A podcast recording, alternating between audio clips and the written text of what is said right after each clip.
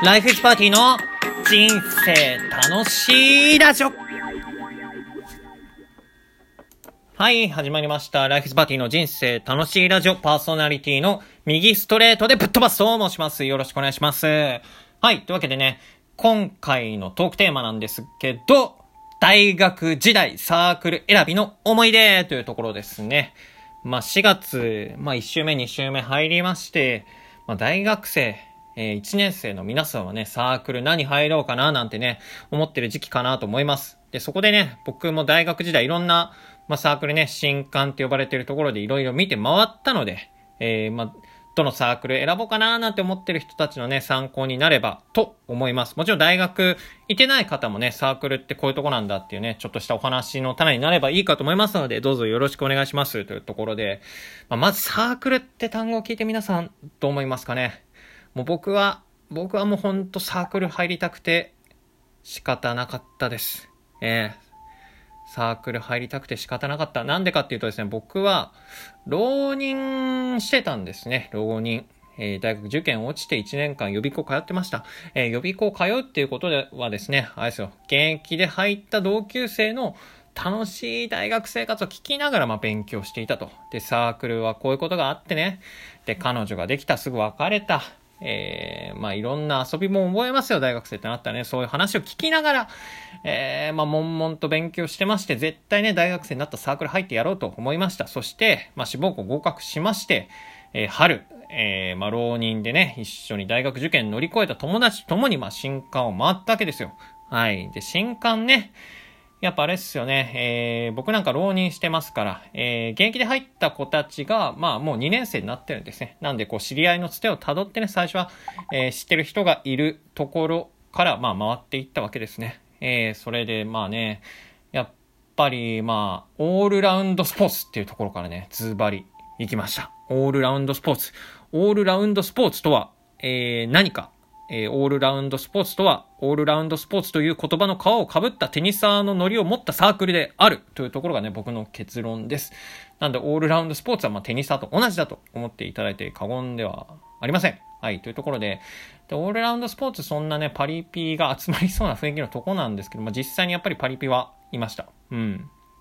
でも大学生のパリピって、やっぱ当時も思いましたけど、別に大したことないっすよ。全然ビビる必要ないっていうか、ほんとね、なんか、高校の時目立たなかったやつが、金髪に染めたんだな、くらいのノリのやつが集まってる感じでしたね。で、一番もう合わなかったなと思ったのが、やっぱスラングですよね、スラング。スラング。なんかその、なんすかね、生やし立てる文化っていうか、もう今のね、社会人生活よりもこう、よいしょみたいのがありまして、で特に一番無理だなと思ったのは、キャパっていう単語ですね。キャッパ。キャパ。皆さん聞いたことありますかね？キャッパ。えー、このキャパっていうのがどういう使い方をされるかっていうとですね、おー、君、あー、侵入、えー、新刊よく来てくれたね。うん。あの、ゆっくりしてってね。いやー、うちの部長もね、なかなかね、あの、すごいから。キャパすごいから。あ本当にね、もうキャパで生きてる。うん。あの人ね、いろいろね、めんどくさいところあるんだけど、やっぱキャパで、ここまで来てるから、みたいなね。キャパって何？みたいな。で、こう、なんかね、曖昧な言葉なんですけども、こう、大きいというかね、人柄を示す言葉として、まあ、キャパっていうんですか、能力値というか、えー、まあ、ブリーチ、漫画のブリーチで言うなら冷圧、えーシャーマンキングで言うなら浮力、えードラゴンボールで言うなら木ですよね、木。えまあ、そんなものがね、えまあ、テニサー乗りのところでは、まあ、キャパと呼ばれていましたね。もうそれが結構しつこいなと思って。もうキャパキャパキャパ。もう何がね、あってもキャパキャパキャパ言うんでね、もう知らんがなっていう感じだったんですけど、まあ、そんな感じでね、まあ、でも、ぶっちゃけ結構楽しかったですね。うん。あの、本当に、なんすかね、大学デビューしたい人にはうってつけなんですけど、まあ、飲み会とかも多くて、僕は正直、金銭面的にきついなと思って辞めましたね。えー、まあ、回ね、飲み放題なんて言っても、大学生ですら、まあ、3000円とか取られますから、まあ、それが週1で続いて、まあ、バイトなんかね、適当にやってたら大してお金ももらえませんからね、えーそういう金銭的な面で、えーまあ、そういういわゆる、ウェイ系のサークルはもうやめました。で、次に僕が行ったサークルなんですけど、まあ、やっぱ僕アニメがすごい好きだったんでね。で、僕、ちょうど大学入った頃って、まあ、春日終わって、まあ、マクロス終わって、まあ、軽音でもなんかぶち上がってた時期なんですね。軽音ぶち上げ、えー、アニメオタク、アニメを見る文化っていうのが普通になった時期だったんですね。なんで、うん、まあ、やっぱこれオタクサークルだろうと思いましたね。オタクサークル。で、原始圏っていう漫画があるんですよ。そう、オタクサークルがね、大学で楽しくやるみたいな漫画があって、それも憧れてたんで、まあ、うん、まあ、とりあえず、オタクサークル行こうと思って、まず行ったのが声優研究会ですね。声優研究会。で、ここはね、声優好きってなんか、あの、語弊あるの承知で言いますけど、なんか気持ち悪そうだなと思うんですよね。正直。一般的には。キモータ。うん。キモータっぽいなって思ってたんですよ、正直。で、逆に、なんかもう話しやすいんじゃないかなっていうのは正直あって言ったんですけど、まあそれで、まあどんなね、キモータがいるのかなみたいな、軽音誰が好きみたいなね。やっぱ春日っていいよねみたいな、そういう会話ができるかなと思って入ったんですよね。で、ガラガラガラ、こんにちは、つったらね。あー、いらっしゃい。あー、君たち新入生かいどうぞどうぞ、つってね。美男美女。まさかの美男美女が出てきたんですよね。で、それがね、めちゃくちゃイケメンとめちゃくちゃ美少女だったんですね。で、一個上の先輩だったんですけど、まあびっくりして、で、声優研究会って、あの、そこ行くまで気づかなかったんですけど、声優を応援するサークルじゃなくて、自分たちが声優活動するサークルなんですね。なんで結構ブースとかも、大学ながらに、あの、すごいしっかりした声、なんですか、声の録音するブースがあって、まあ、そこで活動しているってお話だったんですね。で、まあ、せっかく新入生来てくれたんで、え実際に、え声を取ってみようよっていう話になりました。まあ、いわゆるレクチャー的なのがね、始まりまして、で、最初にその先輩、え美男、美女の先輩が、じゃあ俺らやるから見ててね、つってね、えー、こう漫画をね、えー、声劇っていうんですか？声の劇って書いて、お互いで掛け合いで読むみたいなやってくれて、その読んでくれた漫画が、君に届けだったんですね。当時、まあアニメがちょうど終わったくらいだったんですけど、まあ君に届けやってくれて、まあ風早くんと沢子ちゃんですよね。まあイケメンとね、まあ美少女っていうところで、いや、すごいなと。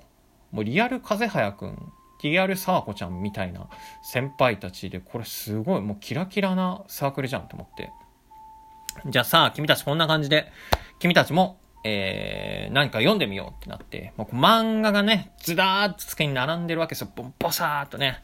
で、そっから好きな漫画を選んでくれと。で、もう、やっぱり、みんな最初恥ずかしがるんですけど、まあ、どんどん読んでいくわけですよ。で、ちょっとまあ、見るからにオタクだなっていう子たちも、えー、まあ、いわゆるイケボっぽいキャラクター、えー、当時で言うと黒羊ですかね、ああいうの読んだりとかして、いや、もう本当にすごい楽しいサークルだったんですけど、もう僕その時ね、あの、一緒に浪人を過ごしてた友達、その二人で行ってたんですよね。で、何読むかと迷って、まあいろんな漫画、えー、それこそラノベとかもあったかもしれないですね。で、何を選んだかっていうと、えー、そこで僕らが選んだのは三国志だったんですね。えー、三国志。えー、しかもなんか、デフォルメされてないというか、あの、横山光輝の、あの、三国志ですね。図書館で、まあ皆さんよく見たと思うんですけど、あの三国志で。で、なんかもう白攻めしてる。白攻めしてるシーンを読みました。おーみたいな。いやー、なんか本当に、こいつは違うなみたいな目で見られちゃって、本当に残念でしたね。やっぱなんかあれですね、ちょっと面白い人って思われたかったんでしょうね。いほんと後悔してます。あの時本当にパンピーのなんかオタク漫画読んどけば、いいねみたいな感じで仲間入れてもらえたと思うんですけど、おーって言っちゃったんで、いや、それが本当にね、あの、悔やまれます。本当に声優研究会を入りたかったです。で、まあまあオタクサークルといったらね、声優研究会以上にもっと、ね、もうオタクサークルの代名詞みたいなもんあるだろうって思われてる方いらっしゃると思います。そう。満研ですよね。漫画研究会、通称満研。満研もね、しっかり来ましたよ、満研も。うん。満研はね、なんか、うん。なんか満研も、なんか違うなって思いましたね。結果的に言うと。うん。やっぱね、ロン毛で、あの、オタク、おしゃれオタクみたいなね、ちょっとタバコふかしてメガネかけて、ロン毛の兄ちゃんとかがいて、まあ優しかったんですけど、うん、なかなか、オタクのレベルもなんかちょっとベクトルが違うなっていうのを結構感じて、いわゆる、まああれですよね、最初の新入生歓迎会で、まあ食事会的な場で、まあみんな好きな作品を言ってくんですね。で、普段誌っていうの僕全然知らなくて、うん。なんかそれこそね、男の子は僕、いないれで抜けちゃいますみたいな言って、いないれで抜けちゃいますってなんだ？いないれってね、あの、サッカーするアニメ、というかゲームとアニメであるんですけど、まあね、要するにそれが普段子だったっていうことなんですね。でそこら辺も別に偏見はないんですけど、結構カルチャーショック受けて、うん。まあなんかちょっと合わないなと。しかも、あれなんですよね、実際その入部するときは、あの、女性の副部長になんか無知で叩かれないと入れないっていう試練がありましてね。まあ無知くらいは余裕なんですけどね、別に。なんで叩かれようが全然余裕なんですけど、まあそういうことがあるというのを聞いてね、えー、結局行かずじまいで、今思えばね、無知に叩かれとけばよかったなとも思うんですけど、まあ行きませんでした。で、結果的に僕が何のサークルに入ったかっていう話なんですけど、えー、まあ、オールラウンドスポーツ見ました。声優研究会見ました。えー、満研見ました。そして僕が最後に見たサークル、それは、ハーモニカサークルです。ハーモニカサークル。えー、もう、聞いた通りなんか、オタク臭いけど、なんかよくわからないみたいな。なんか絶妙なサークルですよね。で、ここ、僕、ハーモニカすごいね、好きだったんでね、浪人って暇すぎてハーモニカ吹いてたんで、休み時間に。だからこれいいなと思って、ハーモニカサークルに、まあ、見学行きまして、で、結構可愛い先輩がいたんですね。本当に優しく話しかけられ、話しかけてくれて、アイサークルだなと思って。で、実際に合奏の時間も、意外とみんな真面目にハーモニカ吹いてて、いや、てか、真面目にってか、ほんと真剣に吹いてて、その、美少女の先輩がもう、すごい形相で吹いてて、で、しかもその人右手に、あれなんですよ、酸素のボンベみたいのつけてて、こう酸素マスクガーってやって、その後ハーモニカ吹いてたんで、ほんときつい